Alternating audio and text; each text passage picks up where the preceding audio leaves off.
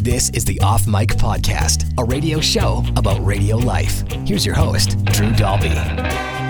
Hello, my name's Tyler Middleton. I do X Mornings alongside Lynch on X929 in Calgary. Tyler, when did you know that you wanted to do this crazy little radio thing? See, everyone uh, you have on the show always has like a defining moment. It seems like I didn't have a defining moment that was like, I want to get into radio. That's exactly what I want to do. I know 100% what I'm going to do. I was just like in high school, and I I always enjoyed listening to the radio, and I always just enjoyed entertainment in general. Like I've always been a comedy fan, a music fan, a, anyone that could entertain me in whatever way, I enjoyed. Um, and then it came time to like apply to school and do all that kind of stuff. And I was like, I don't know what to do. And then I was flipping through a book and I saw radio and I was like, oh, that's interesting. I like to talk a lot. It's pretty annoying. I'd probably do that. So I uh, applied and once I got into the radio program was really the moment when I realized how much I loved it. It was after I'd already gone to school and paid my tuition and everything. It was like, well, I hope I like this because I don't know if I will. And then once I did that, I was like, whew, I really like this. I'm going to keep doing this. I'm going to work hard at this because I enjoy doing it. And uh, so I guess I kind of got lucky in that sense that the thing I decided to go to school for, I didn't waste money on like a lot of people end up doing. See, you say you don't have Uh. a defining moment, but clearly your defining moment was looking through that course guide. What if somebody had ripped out the page with radio on it? What if the pages had stuck together? You could be a carpenter right now. Yeah, that well, that was my backup plan in life was to be a cabinet maker. it's like cabinet maker or radio host. So either I sit alone in a wood shop with a bunch of machines, or I sit alone in a room with a microphone. Basically, I think I just like to be alone. like, It is a shame you had to give up that sweet cabinet money, though. oh yeah, yeah, super good at cabinet making money. Where did you end up going to radio school? Uh, I went to radio school at Humber College in Toronto. Uh, I went for uh, just the radio broadcasting program there. I was in it for a year and a half, and then I ended up leaving before I ever ended up finishing. Um, and I, to be perfectly honest, I still don't know if I've graduated. Uh, I never got a diploma. I never got anything like that. But they told me I did, but then I never got it. So I think I graduated, but I'm not 100% sure. Get a resume for me, and it says that I graduated on it. Just know that that might be maybe a lie. I'm just not really sure. I'm in the exact same boat. I went to NAIT and I did everything, but I never really went back after I started working in the industry. And I have no idea if I'm an official graduate or if they like if I'm missing something. Yeah, well, they had the option to like job out once you got a job, so that's what I did. But then once you jobbed out, you had to write this couple essays and stuff just to, I don't know. It was an essay about how your job relates to your program, and I was like, I'm on the radio, and it's the radio program. What do you mean? but um, so I wrote the essays and everything, but then I just never got the actual diploma. So I think I graduated, but I'm not 100% sure. So when you skipped out of radio school, where did you end up? That's when I moved to Wainwright, Alberta, and uh, not too far from Lloyd, where you were. And that's when I started working at Wayne FM. That was my first job with my own show and getting paid to be on the air. Yes, I do. I do uh, have fond memories of you being the competition, son of a bitch. I remember the first time you tweeted at me. You called me out on something. I forget what I said. I made fun of something on Twitter, and you tweeted at me and called me out on it. And I was like, "What an asshole! I hate that Dalby guy. What a prick!" And then, and then I ended up meeting you in person. I was like, "Oh, okay, he's a good guy."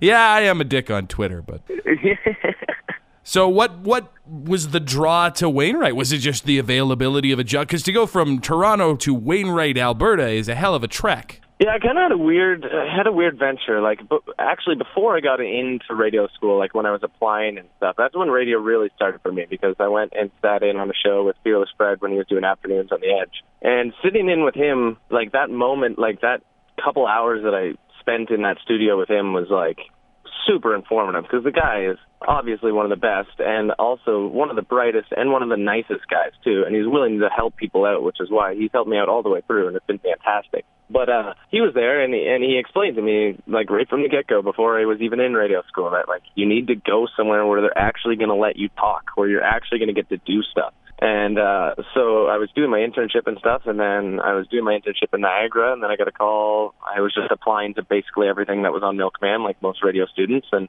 I got a call to from Jeff Murray, the program director at the time, and he was flying into Toronto for CMW and he asked to meet up for a coffee, and we met up for a coffee, and he was like, "Well, what do you think about coming to Wainwright?" And I was like, "I'm in." The show's six hours, so that's a ton of mic time. Plus, they let me voice track, let me voice track, um, they let me voice track six hours at another station up in Lac La Biche. So I was getting 12 hours of mic time a day, and it was like that's exactly what I needed. It was that experience of just that much talking, that much showtime every day, five days a week and it just really helped me grow and come to my own. And it was a cool building, as small and weird as Wainwright can be. Wainwright was a great place to learn because Jeff Murray, the program director at the time, was working out of Cold Lake, which is a few hours away if you don't know the area. Uh, so he wasn't down all that often. So it was kind of just all like this group of young, just starting out radio guys in the building. And uh, we all got along really well and we all could kind of just experiment and try different things and not have to worry about getting harped on because Jeff wasn't there. And not that I think Jeff would have harped on us even if he was there, but when you're nervous and just starting out, not having your boss breathing down your neck, for me at least, was like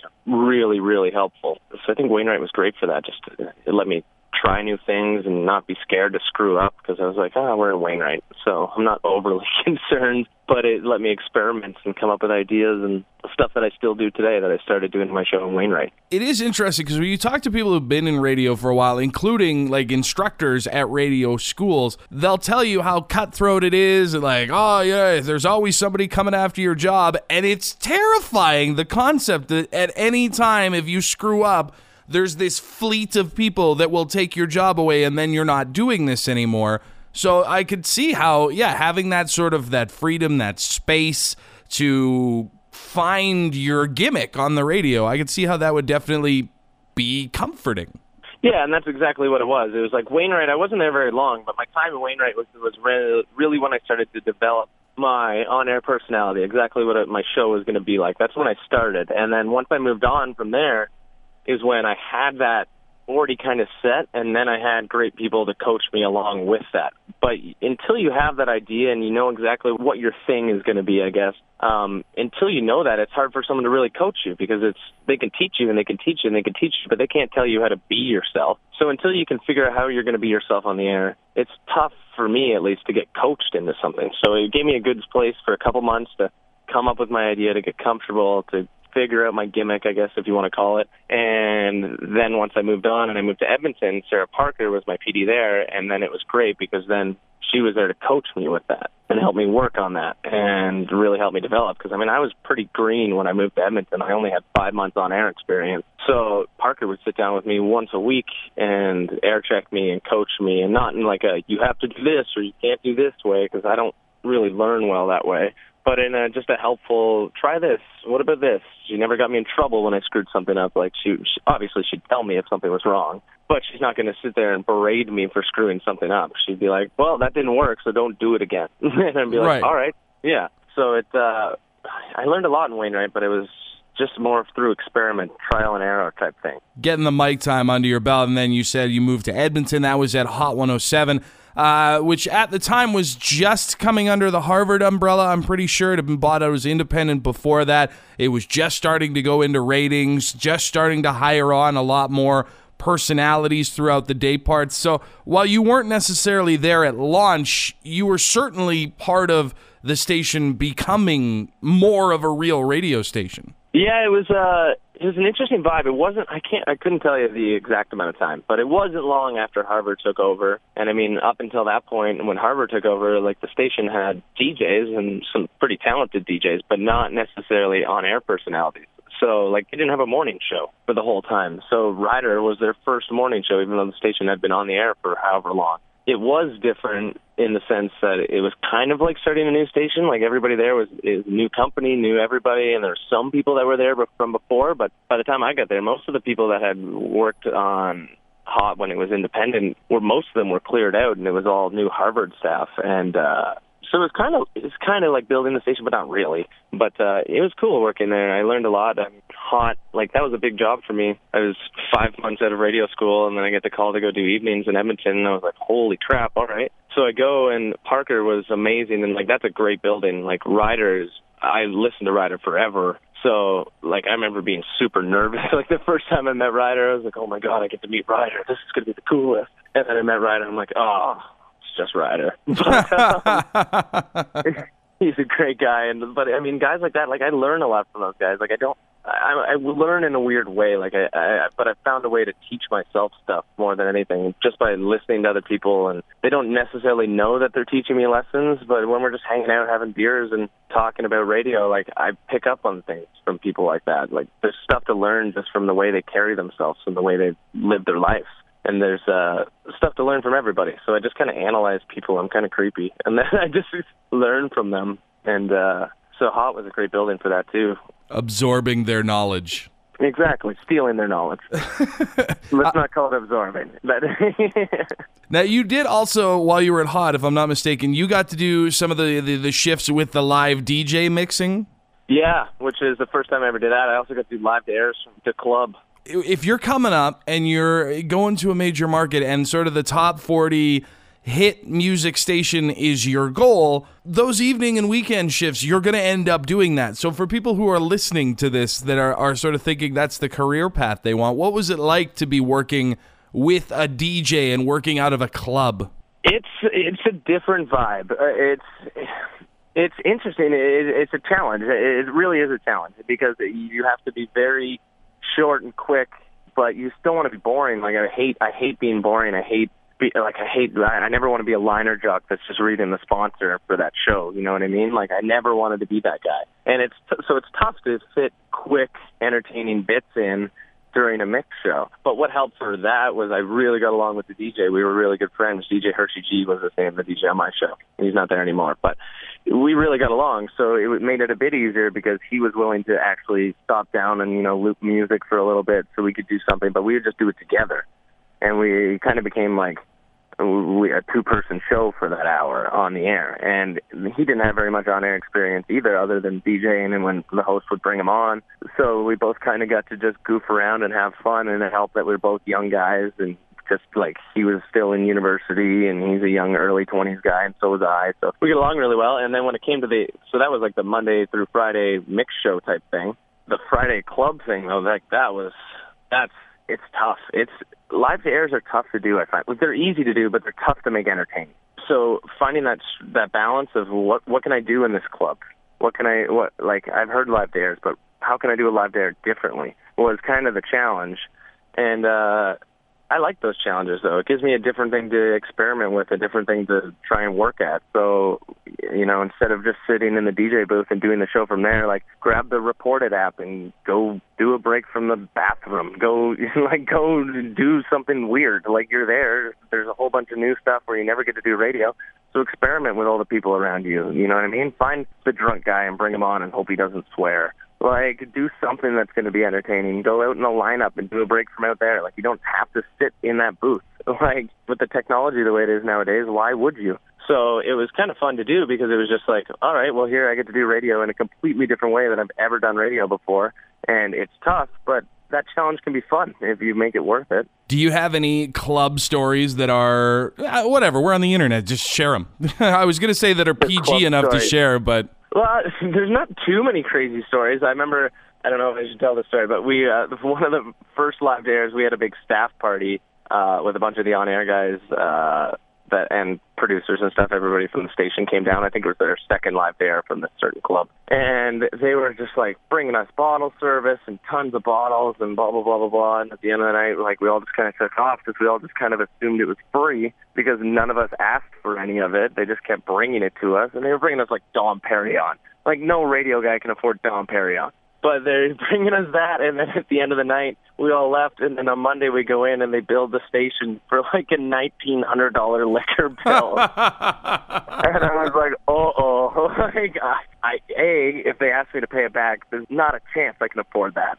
B, like that's a lot of booze. Like I don't know if we should have drank that much, but uh it was all after the show, of course. Oh, but, for um, sure, yeah, yeah, yeah, completely, hundred percent. But uh, um that was probably like the scariest story. Like that's not even a fun story. That was like, uh oh, like I think I might be in a lot of trouble for this one. But uh, luckily we got it all figured out, and our boss up there was pretty cool about everything, and the club was pretty understanding when we explained that we didn't even order them. They just kept bringing this to them. like we didn't know. You didn't know you were balling that hard. Yeah, exactly. I, I honestly, I don't drink champagne. Like, there's not a part of me that would have ever wanted to order Dom Perignon. So I can guarantee you, like, I didn't order that. Radio people don't drink champagne because you can't get it for a buck a bottle.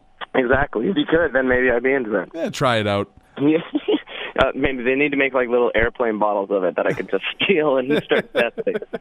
Get a collection of them to fill one cup. Now, I've had your current boss, Christian Hall, on this show before, and I, I can't remember if we talked about you during his episode or if we talked about you while the mics weren't on. But he did mm-hmm. talk to me about the fact that you were an example that he gave of somebody who just consistently sent him tape and was willing to listen to his critiques. And that's what you were saying earlier is that you you don't want to be told you're doing this wrong, be better. You want to be sort of informed on how you could be better. How did you how did that relationship you established with Christian help you make the move from Hot 107 down to X?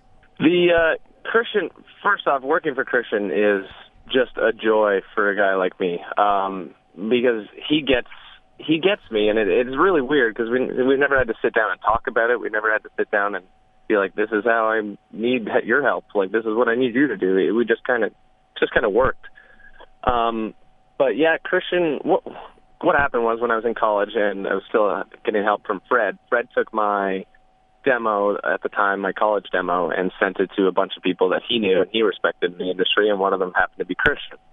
And then uh, Christian emailed me back and gave me some advice and told me to keep in touch. And then he coached me along all the way. Like he would take time out of his day to give me advice.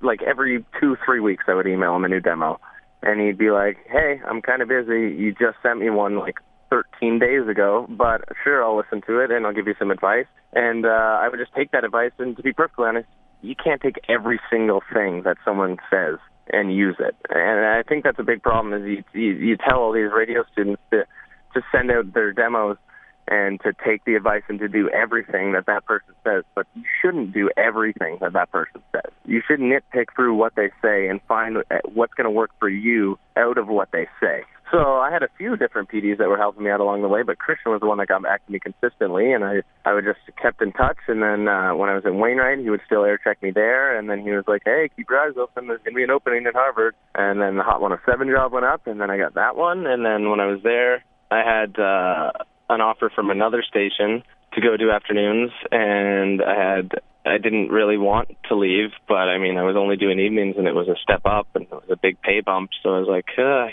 can't. I'm having a hard time turning this one down.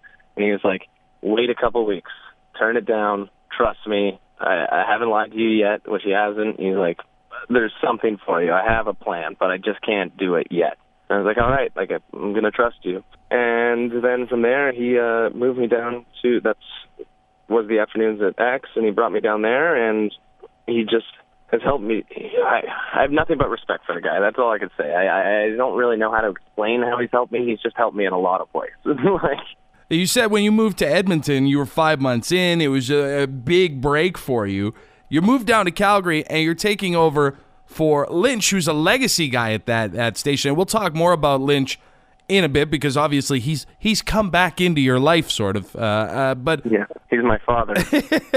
how stressful was that to break into the Calgary market? It, it it was a little it was stressful. To be honest, it was mostly just nerves built up in my own head because all these moves have happened pretty quick for me. Like my whole career so far has been quite fast forwarded, and it gets just stressful times just because it's lots of moves and like and when I start doing the show for the first time, like I still get pretty nervous and I want like I want to do good. You know what I mean? So it's pretty I'm pretty hard on myself, and uh, I think that's important, but when I was going down there, it became a lot easier to do that transition. Like I thought it was going to be difficult because Lynch had been doing after or middays and afternoons on that station since the station launched, and he's one of the most beloved radio guys in the whole city, in the whole market, and he's a great guy, and he knows a lot of people. He's great at networking. Like meeting a band that doesn't know Lynch or meeting someone who's higher up in a business or whatever in Calgary that doesn't know Lynch is next to impossible. Like the guy knows everybody. So it was kind of intimidating and uh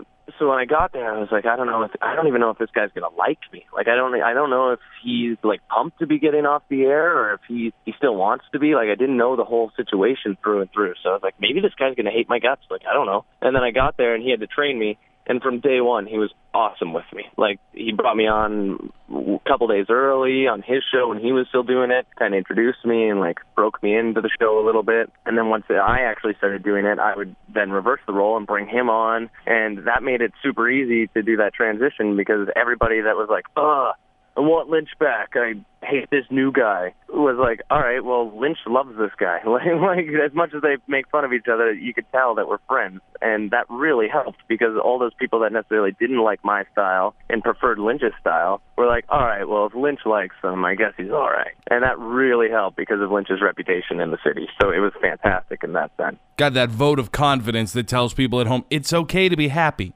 Yeah, well, and that's the other thing. Christian, I forget where he said this. I, I, I was, I think it was in the release when uh, we took over mornings, but he wrote, Lynch and Tyler have been doing basically the afternoon show together for the last little while, and it's not because Lynch is a nice guy, it's because Tyler's need his handheld the whole way. And it's 100% true. I was, I was crapping my pants nervous when I got afternoons there. I was like, oh my god, this is a big job. That was my dream job. And to get that at that point, I was like a year and a bit into being on on the air. I was like, holy crap! I was really nervous. But to have a guy like that in your corner and have him willing to help you out all the time is fantastic. And then the fact that we developed such a good friendship on top of that is great. And now it's official. You two are basically the radio equivalent of a married couple. You're doing the morning show together after a couple more shift arounds over at X. What's that transition been like to go from the afternoons now to the morning show? It's uh, it's been great. It's been a lot easier than uh, I thought it was going to be, just for the fact that, like, the only thing that really sucks is the sleeping schedule. like that, I don't know how. I'm still getting used to that. I'm still trying to figure out how to not be exhausted all the time. Um,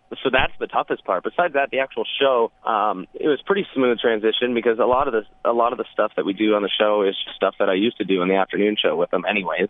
So we've already been doing those bits together. And then Frage and Carly made it really easy. I mean, Carly left, but Frage, Frage was very understanding. And Frage, you know, is just a really nice guy. I don't know if you've ever met Frage, but he's just a really genuine, friendly guy. So him, like, coaching me along and not coaching me, but, you know, supporting me when I took over and being like, yeah, like, I, I think you'll do a great job. And just little things like that was like, all right, well, that means a lot, and I appreciate that. So that helped with the transition. And then working with Lynch, once again, is just it's just pretty easy because we're such good friends. Like it's it's not a forced chemistry he's one of my best friends. It's pretty easy to do radio with someone that you really actually get along with and still want to hang out with when the show is over. You talk a lot about at every station you go to, it seems you're making friends with the people in the building. But I, I know you, and I know that you also make friends with people outside of the building, even if they were dicks to you on Twitter that one time. Uh, I know for a fact that at one point you were sharing a home with not only your direct afternoon competition, but another guy, two different people that worked at other stations in the industry, it can be cutthroat and it can be a little backstabby. And some companies and some people think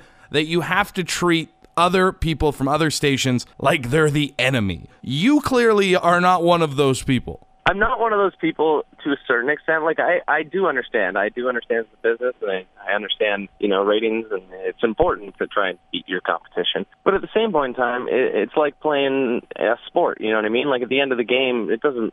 Whoever won, like you still shake hands you know, you still have that mutual respect for each other. So, I, as as competitive as I am, because I am extremely competitive, and as much as I want to win, I, I'm not going to hate somebody for wanting to beat them. You know what I mean? Like he's doing the exact same thing. Like, why would we not respect each other? Type thing. So, I, I get, I get where people are coming from with that competitiveness, but I don't think there's any reason to actually have anything personal against somebody unless they do something personal against you. But I don't think there's a reason to have a personal grudge against somebody just because you're going head to head with them. It's like, all right, well, at the end of the game, you shake hands, you have a beer, and you move on. So, what's your opinion? Because there are stations and companies in this country, and I'm not going to point any of them out because that's not what this is about. But there are stations that will tell their employees specifically, you're not to fraternize with people from other stations. Do you because you say you get it from a business perspective, but you feel differently about it from a personal perspective. Do you think that that's something that companies should be allowed to tell their employees? I I think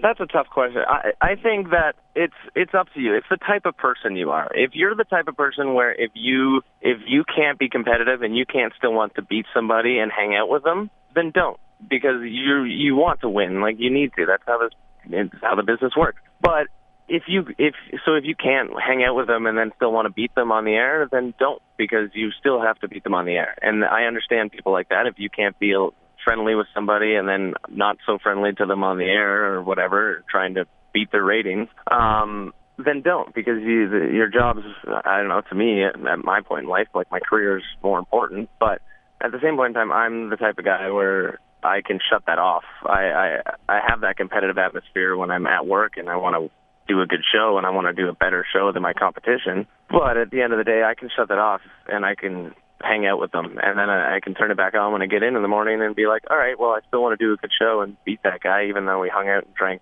six beers last night. you know what I mean? See, that's the key. You get him drunk, and then you screw him over when he tries to do his show the next day. Yeah, exactly. I've actually moved out. I don't live there anymore as of last Tuesday. There you go. Yeah. Now the war is on. Yeah.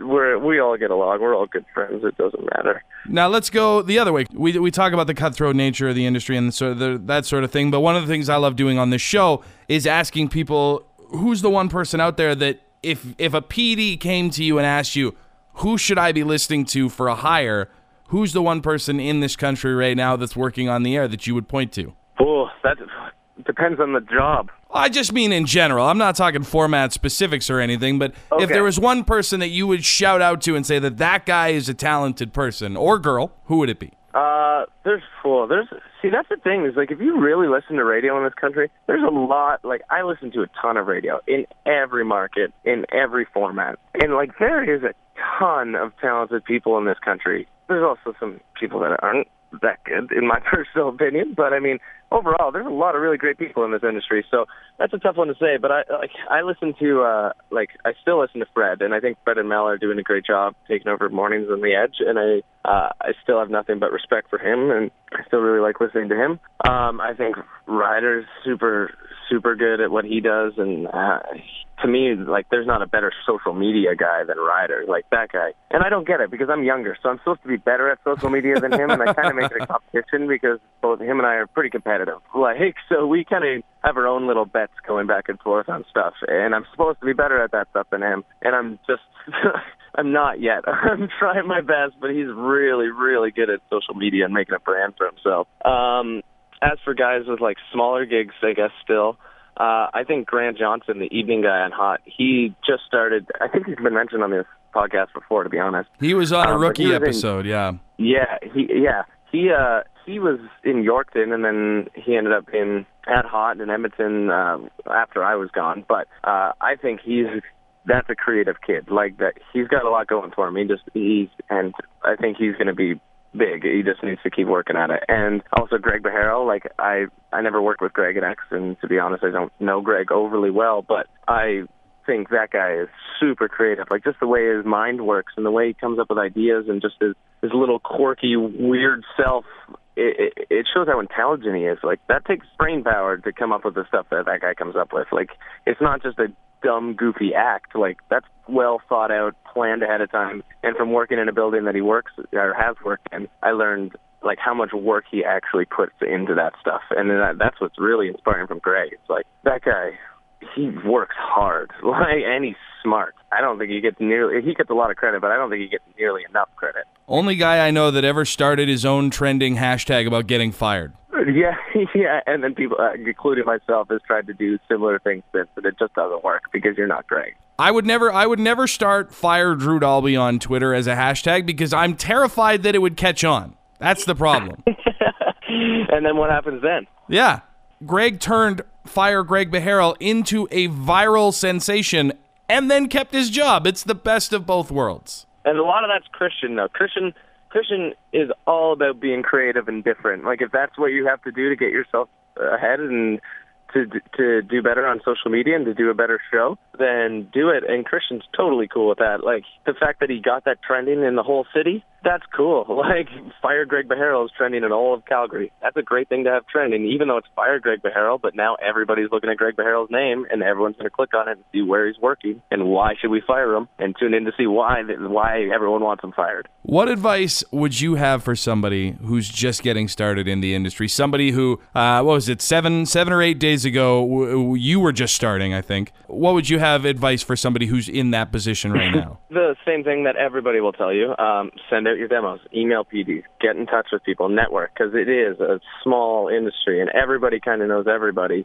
And it's important to network and have good connections. And uh, so work on that. But also what Christian said, and I'm not trying to sound like I'm tooting my own horn, but he's 100% right. Like, learn from that. Like, if you get advice, you send a demo, and then you send another demo where you haven't even changed anything and you're doing the exact same thing as you were in the first demo from a month ago, why the hell would they keep listening to you? Why would they keep helping you? Why would they keep giving you advice if you're not going to listen to it? So if you're doing that and you're networking like that, just make sure you're actually working on that stuff, or else I don't know why the hell would they answer you if you're just taking your advice and throwing it out the window? That's stupid. Why would they waste your time? So don't waste people's time like that if you're going to get advice in those situations. So that's a big one. Uh, and then the other one is I think part of doing good radio is working in a good building, and I've been really lucky with Harvard uh, that they're very adamant about building cool buildings to work at. So like the hot building, everyone gets along. It's great. The X building, everybody gets along. Especially the on-air staff, we're all like best friends, and it's great because it makes a really fun place to go to work. Um, so don't be that guy that ruins that because that no one wants to work with that guy. Like no one wants to work with whatever your problems may be, whether you, it's an ego thing or uh, maybe you're just an asshole. Who knows? Don't be because no one wants to work with that guy. And then if you bring down the vibe of the building, that hurts everybody's show. Like everyone around you, no one wants to do a crossover break with you. Um, if someone's on after you and has to put up with you, and you're a dick for an hour to them before their show starts, their show suffers too. It's not just your show, so that's not fair. So don't be that guy. Like my biggest thing that I always say when radio students ask me questions is just be the guy that is good and works hard and you have to put work into radio. People think it's easy. It's not. Work hard and be that good employee that works hard and has good work ethic and, you know, initiative to try new things and take over stuff. But at the end of the day, also be the guy that they're willing to go get a beer with because that's what's going to get you ahead, especially in an industry like this that's so social is, and everybody knows everybody is if you can just be friendly with people and just be a good person with them, why the hell wouldn't they help you out? And then if you do a good show on top of that, then boom, you're going to get ahead way faster than anybody else. So it's be a good person and work hard and be a good employee, but also be at the end of the day the guy that your coworkers and your boss want to have a beer with. So no advice about setting a second alarm clock if you've got to get up early, eh? I was waiting for you to bring that up. I can't believe I did that. That was like, man, I felt so stupid. That was like my seventh or eighth morning show ever. Like, and it was my first morning gig, and I was so excited. And then I roll over and I look at the clock, and it's seven. And my show starts at five thirty. And then Lynch was uh, had some family stuff, so he was in Halifax. So there's no one there, and I'm like, oh my god, I am in so much shit right now. And then I, I roll in, I get in there by seven thirty, and uh I don't know, work for an hour and a half, and then the show's over. And uh go into Christian's office, and he's like, "You better make this funny. Like, you better turn this into a thing." He's like, "I won't be mad." But only if you can turn it into something and own it. And I'm like, all right, like fair enough. I'll try my best. And See- then I got in the next morning and he bought me like ten alarm clocks. they were in the box of the studio desk. See, and I feel bad now for selling you out. So I will admit, for the first time, and I've never told anybody this. Uh, when I was doing mornings out in Smithers, BC, for a station called The Peak, uh, I was the morning guy. I was a solo morning guy. I came in one morning at 7:30. So I've got you beat. I slept in later than you you did. go. But There to be go. fair, um, the X listening audience is about five times bigger than the population of the town that I did it in. So. Yeah, no, I've made better choices. That was probably my biggest, one of my biggest f ups so far was that. But Christian, I think Christian, like you kind of have to expect. Like I'm a young dude, and I'm not a morning guy. Like when it comes to like just waking up, I Right. I love my sleep. But um, I, so I think he kind of maybe expected it to happen because I've been doing afternoons and evenings my whole career, and then before that was college. So I've never had to get up early for anything since high school. So I think maybe he kind of saw it coming a little bit at one point. It just it was unfortunate that it happened the week that Lynch was also away. Right. Yeah. Any other time, it's it's It a funny bit and you're good. Yeah, But you guys saved when it. he's so away when he's away, it's four minutes of traffic bed. It's great. There's nothing more terrifying than driving in, listening to your traffic bed, knowing that you're supposed to be talking, and you're just like, oh, no, it's just going to keep going. Well, kudos to you for owning it and for moving past it and for uh, doing this uh, fantastic little morning show you guys have down there, X92.9 in Calgary. I will get out of the way, but I will say thank you for coming on the show. Uh, I will let you wrap it up. Uh, we always let our guest pick the spin of the week. And coming from a station like X, I'm, I'm fairly curious as to what you're going to go with here. I uh, I had to do some thinking about this, but like Royal Blood, I am, obsessed with that band and that album. Like those guys are amazing. And then they announced that they're opening for Foo Fighters on their tour, and they're they're going to be coming to Calgary. And I'm like, oh, this is exciting. So I'm going to pick Royal Blood, Come On Over, because I love that song. Thank you.